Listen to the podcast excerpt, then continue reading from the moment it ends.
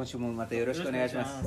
早くも第6回の、えー、ポッドキャストですけれども北総病院のふん、えー、研修の雰囲気が伝わればいいかなと思って、えー、続けておりますけれども今日はゲストが2人います。あ先生自己紹介の方よろしくお願いします。あ消化外科の川野でございます。ちょっとグダグダしますけど。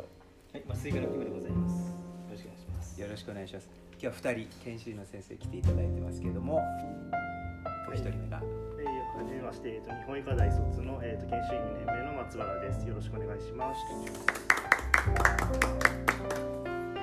研修医2年目の新妻と申します。よろしくお願いします。じゃあよろしくお願いします。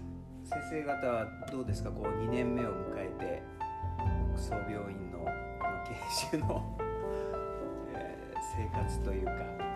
それでまたそこから見えてくるこう目標っていうかですね、研修に向けて何かこう見えてくるものあるでしょうか？そうですね、まあ、2年目になって、まあ、あの研修のローテーションがまあ選択が増えたっていうことで、まあ、自分の興味のある科をちょっとまあ回れるようになったので、まあ、それでまあ3年目以降まあどうしようかっていうのがまあちょっと具体的に今考えている最中でですね。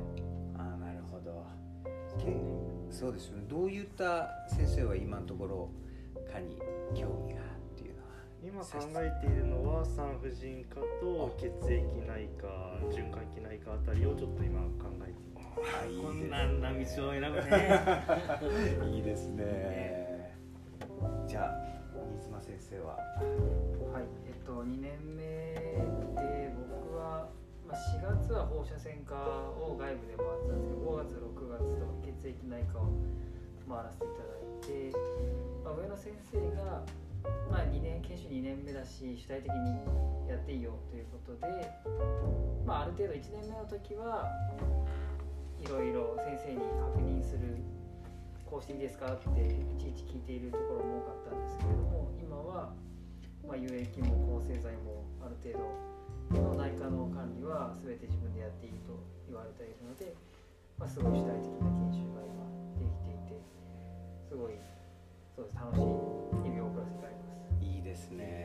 血液内科人気ですね。人気ですね先週はあの消化器外科が 人気だったんですけどね、まあ、今日は血液内科もうやっぱり1年目と2年目と全然やっぱり違いますよね。そうですよね。できることがやっぱり増えたっていうのもありますしやっぱりその診療に対してもやっぱり、まあ、いい意味でやっぱり慣れてきたっていう面もあるので。真面目だね 真面目ですよもう先生。も北総病院の研修の先生は。新妻新妻新妻ですすいません。濁らないですね新妻です三島先生はやっぱりその血液内科が興味がいや血液内科が興味あるわけではないん。ですけれども以前回っていた研修医が、まあ、今いる、まあ、永田先生という方なんですけど永田先生という方が、まあ、研修医に、まあ、主体的にやらせてくれる先生だと伺いお伺いしまして、まあ、その先生のもとだと、まあ、患者さんへの IC とかそういうのも、まあ、研修医がやっていいよっていうふうなスタンスで、まあ、もちろんいろんなバックアップはあるんですけれども、まあ、フィードアフィードバックとまたその主体性のバランスがちょうどいいなという点から選んでいます。なるほど。あれですよね。あのよく今まで言われてたのはこの研修病院をねあの選ぶにあたって、えー、比較的こう臨床をやらせてくれるとか主義であったりとかそういうあとは教育だとかそういったことで選ぶ先生が多かったのが実際こう研修回ってみるとその中でも、あのとっても教育的でチャンスを与えてくれる先生の下に回りたいなっていうやっぱそういう思いが強いんですかね。そうですねそういった主体性まあやはり大学病院なので、まあ、学生と、まあ、同じようなローテになってしまうというか見学主体の時もあったりはするんですけれども、まあ、先生によってはいろんなことやらせてくれる、まあ、主義も、まあ、主義は北総病院は確かに多いと思うそういったのが多いと思うんですけど。そういう主義を覚えるのはやっぱりねどうです？やっぱりその嬉しいっていうかやっぱあのどうでしょう？今の段階だと恐怖と怖さとそれと喜びとどっちがこう大きいとかってあります？まあそうですね。今のところ、まあ、恐怖まあ恐怖を覚えるような主義は、まあ、あまりないはないので、まあ、CV でも、まあ、動脈に刺しても、まあ、圧迫止血で基本的には止まりますし、まあ、もし気境とかそういったのを起こしている経験があるならば、まあ、恐怖とか覚えるかもしれないんですけどまだそういった恐怖まあ無知がゆえかもしれないですけど。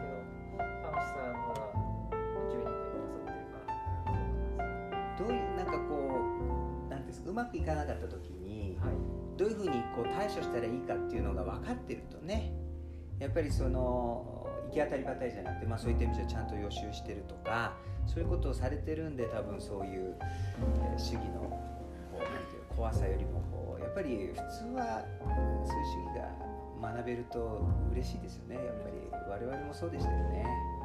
でも多分今教育があれだね。システマチックになってんだね。今の話聞くとね。圧迫止血できるからって言ってたけど圧迫止血できない場所があるんだよね。まあそうですね。確かにそれは。鎖骨下とかね。なるほあれが怖いんですよね。怖いですね。そうちゃんと教えるあれがあるんだろうね順番あとはもうちゃんとそのエコガイド化とか昔はなんて言うんでしょう。あの黒ひげ一発ゲームじゃないけど。もね。ねねもうそうなんですよ。そういうところでやってたところがやっぱり今はより安全に正確にっていうちゃんとできてきてるのは本当にいいことだと思いますけどね。こうね簡単に使えるようになったということでね。そうですね。松原君はあの目標みたいなのはありますか？後期研修を回りたいとかこういう医者になりたいとかそういうこう科限定ではなくてもなんとなくもうイメージで目標そうですまあすごい短期的な今今持ってる目標は今あの産婦人科をまあ研修で回らせていただいてるんですけれど先月今月でまあ2ヶ月回っていて、まあ、2ヶ月目に一応今月のまあ末に一応僕がメインで、まあ、そのオペの指導をさせてもらえるっていうことを、まあ、予定させてもらっているのでちょっと今その勉強を今一生懸命やっている最中なのでまずはそのオペをちゃんとできるように勉強することが今の目標です。ね。いやいいですね。そうなんですって。あのこの婦人科はです。産婦人科はですねあの2ヶ月回ったら2ヶ月目に君にはこの手術をしてもらうからそのために2ヶ月使ってねあの完結できるように勉強しなさいっていうふうに言ってくれるみたいで。いやすごいですね。もうあの今までの研修医の先生のインタビューでもそのシステムはとってもこうなんて言うんでしょうか。評判がいいっていうか。目標がはっきりしてそうなんです、そうなんです。やるべきことがね。ええそれそれでだから今年はあの産婦人科は入局者が多かったですよね。北総病院の研修でも二三人そう2人二人ね入ってるんですよ。オープンは大変だねでもねそうですね。やっぱりそのちゃんとこやっう、ねえーアンダーアンダーザコントロールにあるがゆえにですね。あのできるやっぱ懐の深さもあるんです自信とねそうですねとねえなきゃできないんですよねー先生どうですか？何がですか？後期研修をおやりたいとかあとはもうこういう医者になりたいみたいな。そうですね。うん。こういう後期研修ですか。ちょっと難しい。ちょっと漠然的でねちょっと申し訳なかった。質問が良くなかったですね。いやでもなんかこの二人は真面目だね。真面目ですね。いや本当に。今までもうちょっと違った違ったよね。そうですね。ただまあそういや真面目じ僕らが僕らが研修の頃よりはもうだいみんな真面目だと思いますけどね。いや本当に。でもやっぱりそれぞれにキャラクターがあってですね。北総病院の一重に北総病院の研修医って言っても。まあこれだけねバリエーションが。バリエーションがあってとっても我々としては面白くて。で何ししろその特に外科なんかはね2年目にならないと回ってきてくれるシステムがないのでこう1年目の研修医の先生となかなかこう知り合う機会がなかったりとかね。あの来年からあの1年目でも回れるようになるんですけど。そうなんですよ。だからちょっと、えっと、そういった意味ではねあのこういうなんていうんですか医療スタッフ全てにおいて医者も含めて看護師さんも含めてやっぱりえー先月も言いましたけれどもやっぱ研修医って病院の子供みたいな要するに教育してまあ短い間ですけどやっぱりそういうもんですからやっぱりみんなでこうなんていうんですかお互いにこう認識し合ってですねでやっぱりこううまいこと育っていってほしいなっていうのはみんな共通する意見だと思いますんで、えできればそれでね残ってってほしいけど。え そうですね。みんな巣立ってっちゃうね。巣立っていっちゃうですね。まあ巣立ったは巣立ったで嬉しいんですけどね。また僕らの一つ思いとしては一緒にまた仕事したいね。でそれは同じ科じゃなくてもまあ医療ってとても狭い世界ですから必ずどっかでつながるんでですね。一緒にまた仕事したいなっていうのはありますね。本当意外なところでね。合いますよね。そうですよね。まあ、わかる。そのうちまあそうですね。まあ年を重ねてればわかると思うけど。ね。えってっていういうところでですね。つながることって多いですよねあっという間に先生10分えー経ちまして11分12分ということで今日は皆さんお疲れ様お疲れでここんぐらいにして。次どうしようどうでしょう新妻君あのえっと誰かこうこの研修医の先生に話聞いたらどうですかみたい前君とかですか？研修2年目の。1年目はな、えいや別に一人でも二人で。もうもマイクじゃあ聞きますかじゃあ次あの電話してみて先生の方からもなんかあの変わったインタビューがあるみたいよって言ってあ一声かけてもらってね松原君の松原君どうあの推薦する人っているうんいやもう新妻先生がおっしゃったマイ君でじゃあじゃあお願いしましょうかね。来週ですかね。来週またた月曜日の大体4時半ぐらいからですね。はい。